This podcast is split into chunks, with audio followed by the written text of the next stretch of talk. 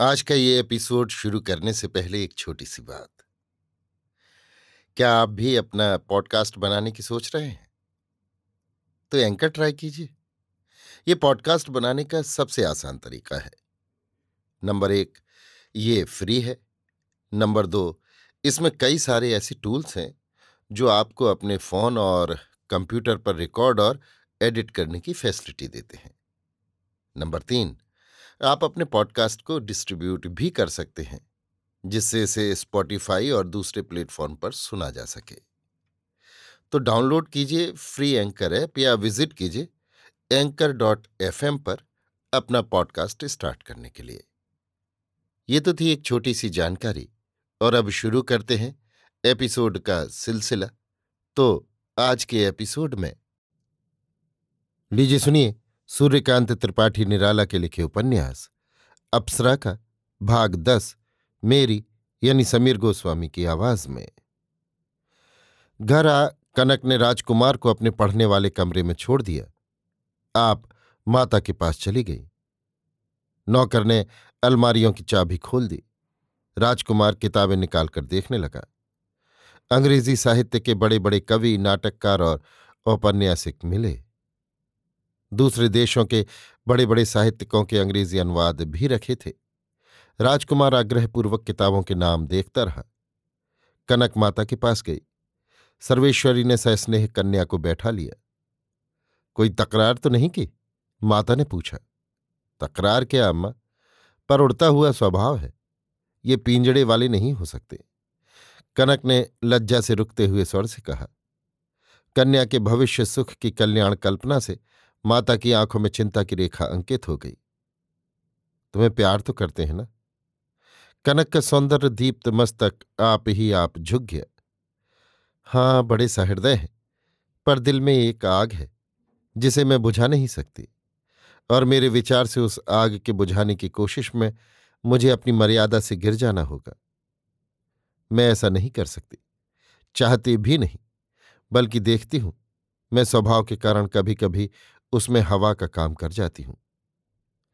इसीलिए तो मैंने तुम्हें पहले समझाया था, पर तुम्हें अब अपनी तरफ़ से कोई शिक्षा मैं दे नहीं सकती। आज अपना पकाया भोजन खिलाने का वादा किया है अम्मा। कनक उठकर खड़ी हो गई, कपड़े बदलकर नहाने के कमरे में चली गई। नौकर को तिमंजले वाले खाली कमरे में भोजन का कुल सामान तैयार रखने की आज्ञा दे दी। राजकुमार एक कुर्सी पर बैठा संवाद पत्र पढ़ रहा था। हिंदी और अंग्रेज़ी के कई पत्र कायदे से टेबल पर रखे थे। एक पत्र में बड़े बड़े अक्षरों में लिखा था, चंदन सिंह गिरफ़्तार। आग्रह स्फारित आँखों से एक सांस में राजकुमार कुल इबारत पढ़ गया। लखनऊ षड्यंत्र के मामले में चंदन गिरफ़्तार किया गया था। दोनों एक ही साथ कॉलेज में पढ़ते थे। दोनों एक ही दिन अपने अपने लक्ष्य पर पहुँचने के लिए मैदान में आए थे। चंदन राजनीति की तरफ़ गया था। राजकुमार साहित्य की तरफ़। चंदन का स्वभाव कोमल था हृदय उग्र व्यवहार में उसने कभी किसी को नीचा नहीं दिखाया। राजकुमार को स्मरण आया, वो जब उससे मिलता, झरने की तरह शुभ्र, स्वच्छ, बहती हुई अपने स्वभाव की जलराशि में नहलाकर उसे शीतल कर देता था। वो सदा ही उसके साहित्यिक कार्यों की प्रशंसा करता रहा है। उसे वसंत की शीतल हवा में सुगंधित पुष्पों के प्रसन्न कौतुक हास्य के भीतर कोयलों पपीहों तथा अन्यान्य वन्य विहंगों के स्वागत गीत से मुखर डालों की छाया से होकर गुजरने वाला देवलोक का यात्री ही कहता रहा है। और अपने को भीष्म के तपे हुए मार्गों का पथिक, संपत्ति वालों की क्रूर हास्य कुंचित दृष्टि में फटा निस्सम्मान भिक्षुक गली गली की ठोकरें खाता हुआ मारा मारा फिरने वाला रस लेश रहित कंकाल बतलाया करता था। वही मित्र दुख के दिनों का वही साथी, सुख के समय का वही संयमी आज निस्सहाय की तरह पकड़ लिया गया। राजकुमार क्षुब्ध हो उठा, अपनी स्थिति से उसे घृणा हो गई। एक तरफ़ उसका वो मित्र था और दूसरी तरफ़ माया की परिमल वसंत में कनक के साथ वो। छी छी, वो और चंदन। राजकुमार की सुप्त वृत्तियाँ एक ही अंकुश से सतर्क हो गईं। उसकी प्रतिज्ञा घृणा की दृष्टि से उसे देख रही थी। साहित्यिक, तुम कहाँ हो? तुम्हें केवल रस प्रदान करने का अधिकार है, रस ग्रहण करने का नहीं। उसी की प्रकृति उसका तिरस्कार करने लगी। आज आंसुओं में अपनी श्रृंगार की छवि देखने के लिए आए हो। कल्पना के प्रासाद शिखर पर, एक दिन की एक देवी के रूप से तुमने पूजा की। आज दूसरी को प्रेयसी के रूप से हृदय से लगाना चाहते हो? छे छे। संसार के सहस्त्रों प्राणों के पावन संगीत तुम्हारी कल्पना से निकलने चाहिए। कारण, वहाँ साहित्य की देवी सरस्वती ने अपना अधिष्ठान किया, जिनका सभी के हृदयों में सूक्ष्म रूप से वास है। आज तुम इतने संकुचित हो गए कि उस तमाम प्रसार को सीमित कर रहे हो। श्रेष्ठ को इस प्रकार बंदी करना असंभव है।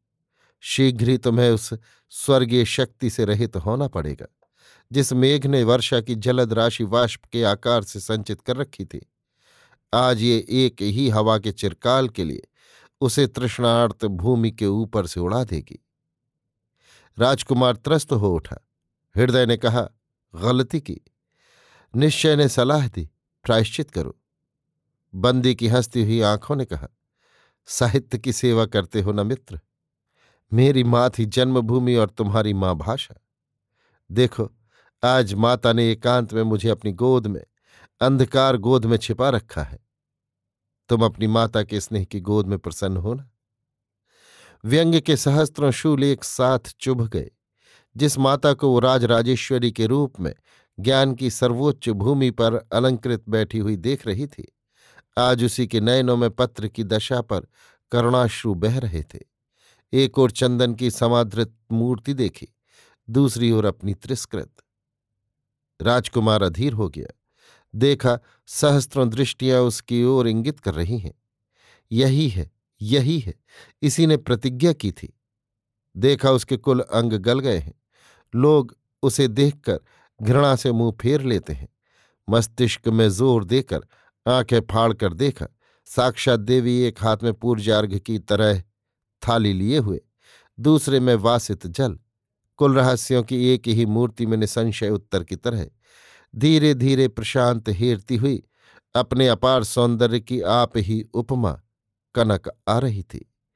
जितनी दूर जितनी दूर भी निगाह गई, कनक साथ ही साथ अपने परमाणुओं में फैलती हुई, दृष्टि की शांति की तरह चलती गई।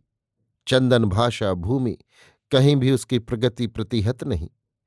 सबने उसे बड़े आदर तथा स्नेह की स्निग्ध दृष्टि से देखा, पर राजकुमार के लिए सर्वत्र एक ही सव्यंग, कौतुक और हास्य। कनक ने टेबल पर तश्तरी रख दी, एक और लोटा रख दिया, नौकर ने गिलास दिया, भरकर गिलास भी रख दिया। भोजन कीजिए।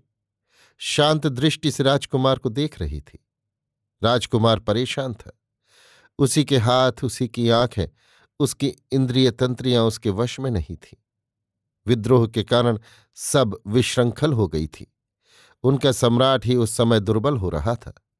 भर्राई आवाज़ से कहा, नहीं खाऊँगा। कनक को सख्त चोट लगी। क्यों? इच्छा नहीं। क्यों? कोई वजह नहीं। कनक सहम गई। क्या? जिसे होटल में खाते हुए कोई संकोच नहीं? वो बिना किसी कारण के ही उसका पकाया हुआ नहीं खा रहा। कोई वजह नहीं। कनक कुछ कर्कश स्वर से बोली। राजकुमार के सिर पर जैसे किसी ने लाठी मार दी। उसने कनक की तरफ़ देखा। आँखों से दोपहर की लपटें निकल रही थीं। कनक डर गई। खोज कर भी उसने कोई कसूर नहीं पाया। आप ही आप साहस ने उमड़कर कहा, खाएँगे कैसे नहीं? मेरा पकाया हुआ है। किसी का हो। किसी का हो? कैसा उत्तर? कनक कुछ संकुचित हो गई, अपने जीवन पर सोचने लगी, खिन्न हो गई। माता की बात याद आई। वो महाराज कुमारी है। आँखों में साहस चमक उठा। राजकुमार तमक कर खड़ा हो गया। दरवाजे की तरफ़ चला। कनक वहीं पुतली की तरह निर्वाक अनिमेश नेत्रों से राजकुमार के आकस्मिक परिवर्तन को पढ़ रही थी। चलते देख स्वभावतः बढ़कर उसे पकड़ लिया। कहाँ जाते हो? छोड़ दो। क्यों? छोड़ दो। राजकुमार ने झटका दिया। कनक का हाथ छूट गया। कलाई दरवाजे से लगी। चूड़ी फूट गई। हवा में पीपल के पत्ते की तरह शंका से हृदय काँप उठा। चूड़ी कलाई में गड़ गई थी, खून आ गया। राजकुमार का किसी भी तरफ़ ध्यान नहीं था। वो बराबर बढ़ता गया। कलाई का खून झटकती हुई बढ़कर कनक ने बाहों में बाँध लिया। कहाँ जाते हो? छोड़ दो। कनक फूट पड़ी, आंसुओं का तार बंध गया। निशब्द कपोलों से बहते हुए कई बूंद आँसू राजकुमार की दाहिनी भुजा पर गिरे। राजकुमार की जलती आग पर आकाश के शिशिर कणों का कुछ भी असर न पड़ा। नहीं खाओगे? नहीं। आज रहो बहुत सी बातें हैं, सुन लो। फिर कभी ना आना। मैं हमेशा तुम्हारी राह छोड़ दिया करूँगी। नहीं। नहीं? नहीं। क्यों? तबीयत? तबीयत? हाँ। जाओ। कनक ने छोड़ दिया। उसी जगह तस्वीर की तरह खड़ी, आंसुओं की दृष्टि से एक टक देखती रही। राजकुमार सीधे नीचे उतर आया। दरवाजे से कुछ ही दूर तीन चार आदमी खड़े आपस में बतला रहे थे। उस रोज गाना नहीं सुनाया। दूसरे ने कहा, उसके घर कोई रहा होगा, इसलिए बहाना कर दिया कि तबीयत अच्छी नहीं। तीसरा बोला, लो ये एक जा रहे हैं। अजी वो वहाँ जाएँगे। बेटा निकाल दिए गए। देखो सूरत क्या कहती है। राजकुमार सुनता जा रहा था। एक बगल एक मोटर खड़ी थी। फुटपाथ पर ये चारों बतला रहे थे। घृणा से राजकुमार का अंग अंग जल उठा। इन बातों से क्या उसके चरित्र पर कहीं संदेह करने की जगह रह गई? इससे भी बड़ा प्रमाण और क्या होगा? छी, इतना पतन भी राजकुमार जैसा दृढ़ प्रतिज्ञ पुरुष कर सकता है। उसे मालूम हुआ किसी अंधकारागार से मुक्ति मिली। उसका उतनी देर के लिए रौरव भोग था। समाप्त हो गया। वो सीधे कारण वाले से स्ट्रीट की तरफ़ चला। चोर बागान अपने डेरे पर पहुँच ससंकोच कपड़े उतार दिए, धोती बदल डाली, नए कपड़े लपेट कर नीचे एक बगल ज़मीन पर रख दिए। हाथ पैर धो, अपनी चारपाई पर लेट रहा। बिजली की बत्ती जल रही थी। चंदन की याद आई। बिजली से खींची हुई कनक वहाँ अपने प्रकाश में चमक उठी। राजकुमार जितनी ही नफरत, जितनी ही उपेक्षा, जितनी ही घृणा कर रहा था, वो उतनी ही चमक रही थी। आँखों से चंदन का चित्र उस प्रकाश में छाया की तरह विलीन हो जाता, केवल कनक रह जाती थी। कान बराबर वो मधुर स्वर सुनना चाहते थे। हृदय में लगातार प्रतिध्वनि होने लगी। आज रहो, बहुत सी बातें हैं, सुन लो, फिर कभी ना आना। मैं हमेशा तुम्हारी राह छोड़ दिया करूँगी। राजकुमार ने नीचे देखा। अखबार वाला झरोखे से उसका अखबार डाल गया था। उठाकर पढ़ने लगा। अक्षर लकीर से मालूम पड़ने लगे। ज़ोर से पलकें दबा ली। हृदय में उदास कनक खड़ी थी। आज रहो। राजकुमार उठकर बैठ गया।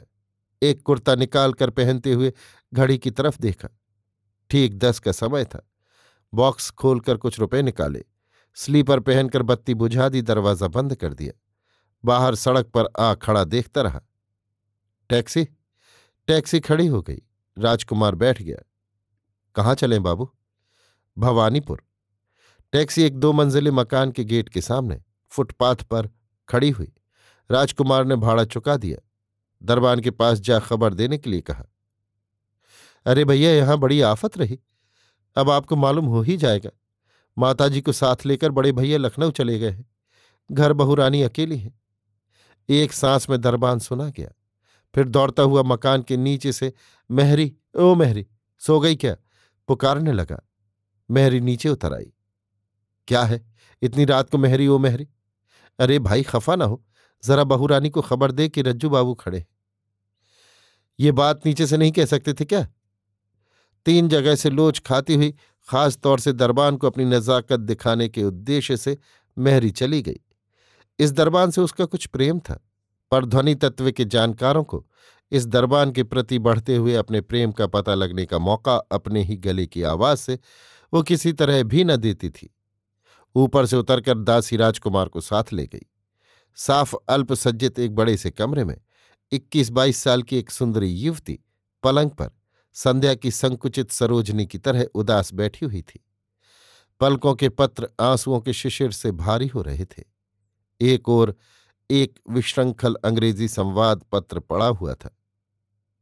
कई रोज बाद आए रज्जू बाबू, अच्छे हो? युवती ने सहज धीमे स्वर से पूछा। जी। राजकुमार ने पलंग के पास जा हाथ जोड़ सर झुका दिया। बैठो। कंधे पर हाथ रख युवती ने प्रति नमस्कार किया। पास की एक कुर्सी पलंग के बिल्कुल नज़दीक खींचकर राजकुमार बैठ गया। रज्जू बाबू, तुम बड़े मुरझाए हुए हो। चार ही रोज में आधे रह गए। क्या बात? तबीयत अच्छी नहीं थी। इच्छा के रहते हुए भी राजकुमार को अपनी विपत्ति की बातें बतलाना अनुचित जान पड़ा। कुछ खाया तो क्यों होगा? युवती ने सस्नेह पूछा। नहीं, इस वक्त नहीं खाया। राजकुमार ने चिंता से सर झुका लिया। महरी महरी सुखासन में बैठी हुई, कुछ बीड़ों में चूना और कत्था छोड़ चिट्ट पिट्ट सुपारी कतर रही थी। आवाज़ पा, सरौता रख कर दौड़ी। जी, मेरी पलंग की बगल में खड़ी हो गई। मिठाई, नमकीन और कुछ फल तश्तरी में ले आना। मेहरी चली गई। हम लोग बड़ी विपत्ति में फंस गए हैं, रज्जू बाबू। अखबार में तुमने पढ़ा होगा। हाँ अभी पढ़ा है, पर विशेष बातें कुछ समझ नहीं सका। मुझे भी नहीं मालूम। छोटे बाबू ने तुम्हारे भैया को लिखा था कि वो वहाँ किसानों का संगठन कर रहे हैं। इसके बाद ही सुना, लखनऊ षड्यंत्र में गिरफ़्तार हो गए। युवती की आँखें भर आईं। राजकुमार ने एक लंबी सांस ली। कुछ देर कमरा प्रार्थना मंदिर की तरह निस्तब्ध रहा।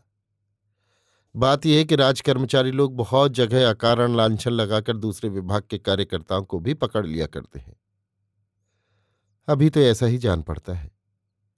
ऐसी ही बात होगी बहू जी।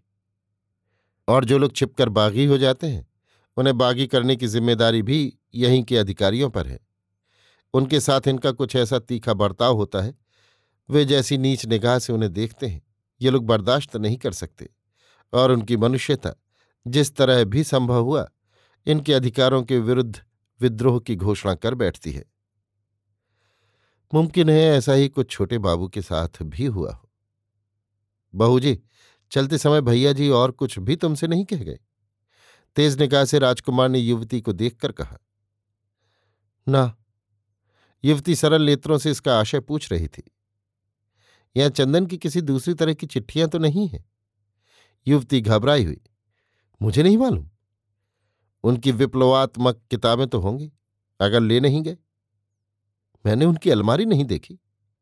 युवती का कलेजा धक धक करने लगा। ताज्जुब, क्या अगर कल पुलिस यहाँ सर्च करे? युवती त्रस्त चितवन से सहायता की प्रार्थना कर रही थी। अच्छा हुआ तुम आ गए रज्जू बाबू। मुझे इन बातों से बड़ा डर लग रहा है। बहू जी, राजकुमार ने चिंता की नज़र से कल्पना द्वारा दूर परिणाम तक पहुंचकर पुकारा। क्या? स्वर के तार में शंका थी। ताली तो अलमारियों की होगी तुम्हारे पास। चंदन की पुस्तकें और चिट्ठियाँ जितनी हो, सब एक बार देखना चाहता हूँ। युवती घबराई हुई उठकर द्वार की ओर चली। खोलकर तालियों का एक गुच्छा निकाला। राजकुमार के आगे आगे जीने से नीचे उतरने लगी।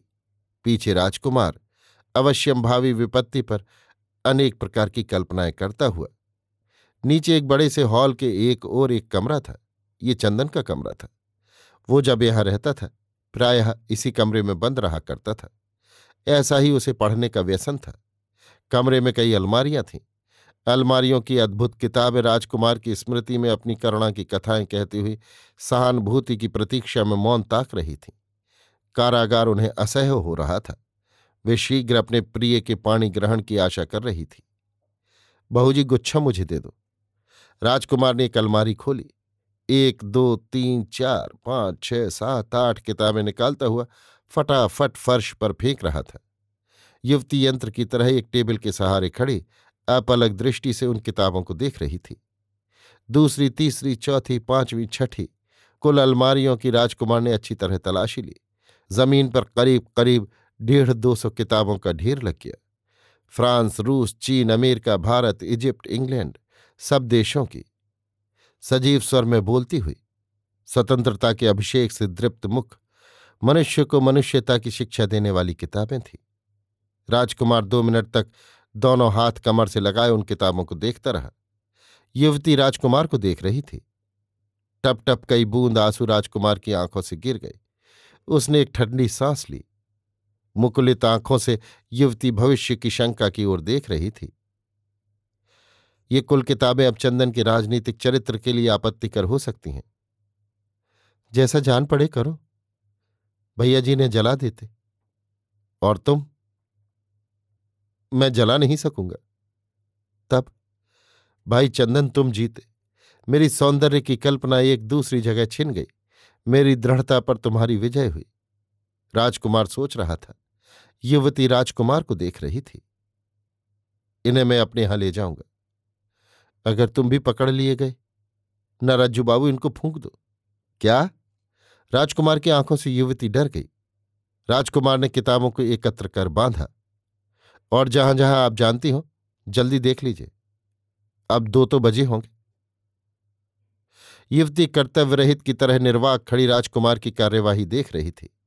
सचेत हो ऊपर की कोठरियों के कागज़ पत्र देखने चली। कमरे के बाहर मेहरी खड़ी हुई मिली।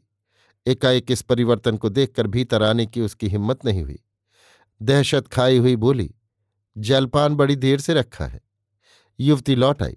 राजकुमार से कहा, रज्जू बाबू, पहले कुछ जलपान कर लो। आप जल्द जाइए, मैं खा लूँगा।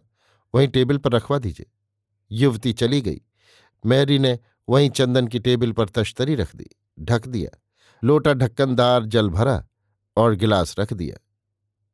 शीघ्र ही दोबारा कुल अलमारियों की जाँच कर ऊपर चला गया। दो एक घरेलू पत्र ही मिले। तुमसे एक बात कहता हूँ। कहो, भैया जी कब तक लखनऊ रहेंगे? कुछ कह नहीं गए। शायद जब तक चंदन का एक फैसला न हो जाए, तब तक रहें। संभव है। आप एक काम करें। क्या? चलिए आपको आपके मायके छोड़ दूँ। युवती सोचती रही। सोचने का समय नहीं, जल्द हाना कीजिए।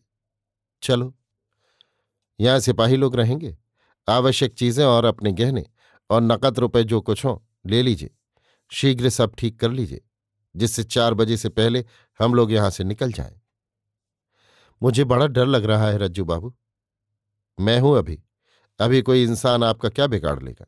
मैं लौटकर आपको लैस देखूँ। राजकुमार गैरिज से मोटर ले आया। किताबों का लंबा सा बंधा हुआ बंडल उठाकर सीट के बीच में रख बैठ गया। फिर कलकत्ते की तरफ़ उड़ चला। अपनी कोठी पहुँचा। जिस तरह फाटक का छोटा दरवाज़ा वो खोलकर चिपका गया था, वैसा ही था। धक्के से खुल गया। सिपाही को फाटक बंद करने के समय छोटे दरवाजे का ख्याल नहीं आया।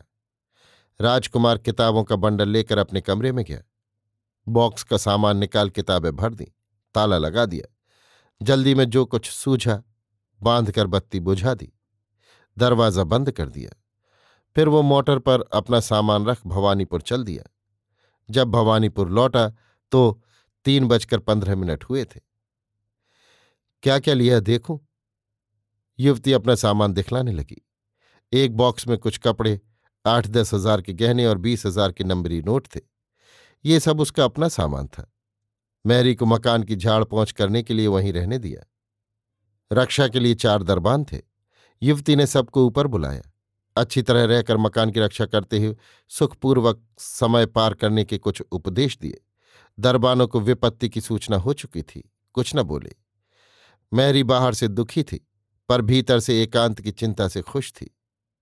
बहू का बॉक्स उठाकर एक दरबान ने गाड़ी पर रख दिया। वो राजकुमार के साथ साथ नीचे उतरी। गेट की बगल में शिव मंदिर था। मंदिर में जा भगवान विश्वनाथ को भूमिष्ठ हो प्रणाम किया।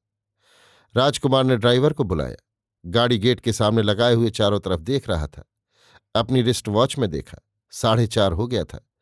ड्राइवर आया। राजकुमार उतर पड़ा। जल्दी कीजिए। बहू प्रणाम कर लौट आई। मैरी ने पीछे की सीट का दरवाज़ा खोल दिया। बहू बैठकर काली जी को प्रणाम करने लगी। बगल में राजकुमार बैठ गया। सामने सीट पर एक दरबान। अगर कोई पुलिस की तरफ़ से यहाँ आए तो कह देना कि मकान में कोई नहीं है। अगर इस पर भी वे मकान की तलाशी लें तो घबराना मत और हर एक की पहले अच्छी तरह तलाशी ले लेना। रोज अच्छी तरह मकान देख लिया करना, अपनी तरफ़ से कोई सख्ती न करना, डरने की कोई बात नहीं। अच्छा हुजूर, चलो, राजकुमार ने ड्राइवर से कहा, सियालदह, गाड़ी चल दी, सीधे चौरंगी होकर आ रही थी। अब तक अंधेरा दूर हो गया था। ऊषा उगते हुए सूर्य के दूर प्रकाश से अरुण हो चली थी। जैसे भविष्य की क्रांति का कोई पूर्व लक्षण हो। राजकुमार की चिंताग्रस्त असुप्त आँखें इसी तरह लाल हो रही थीं।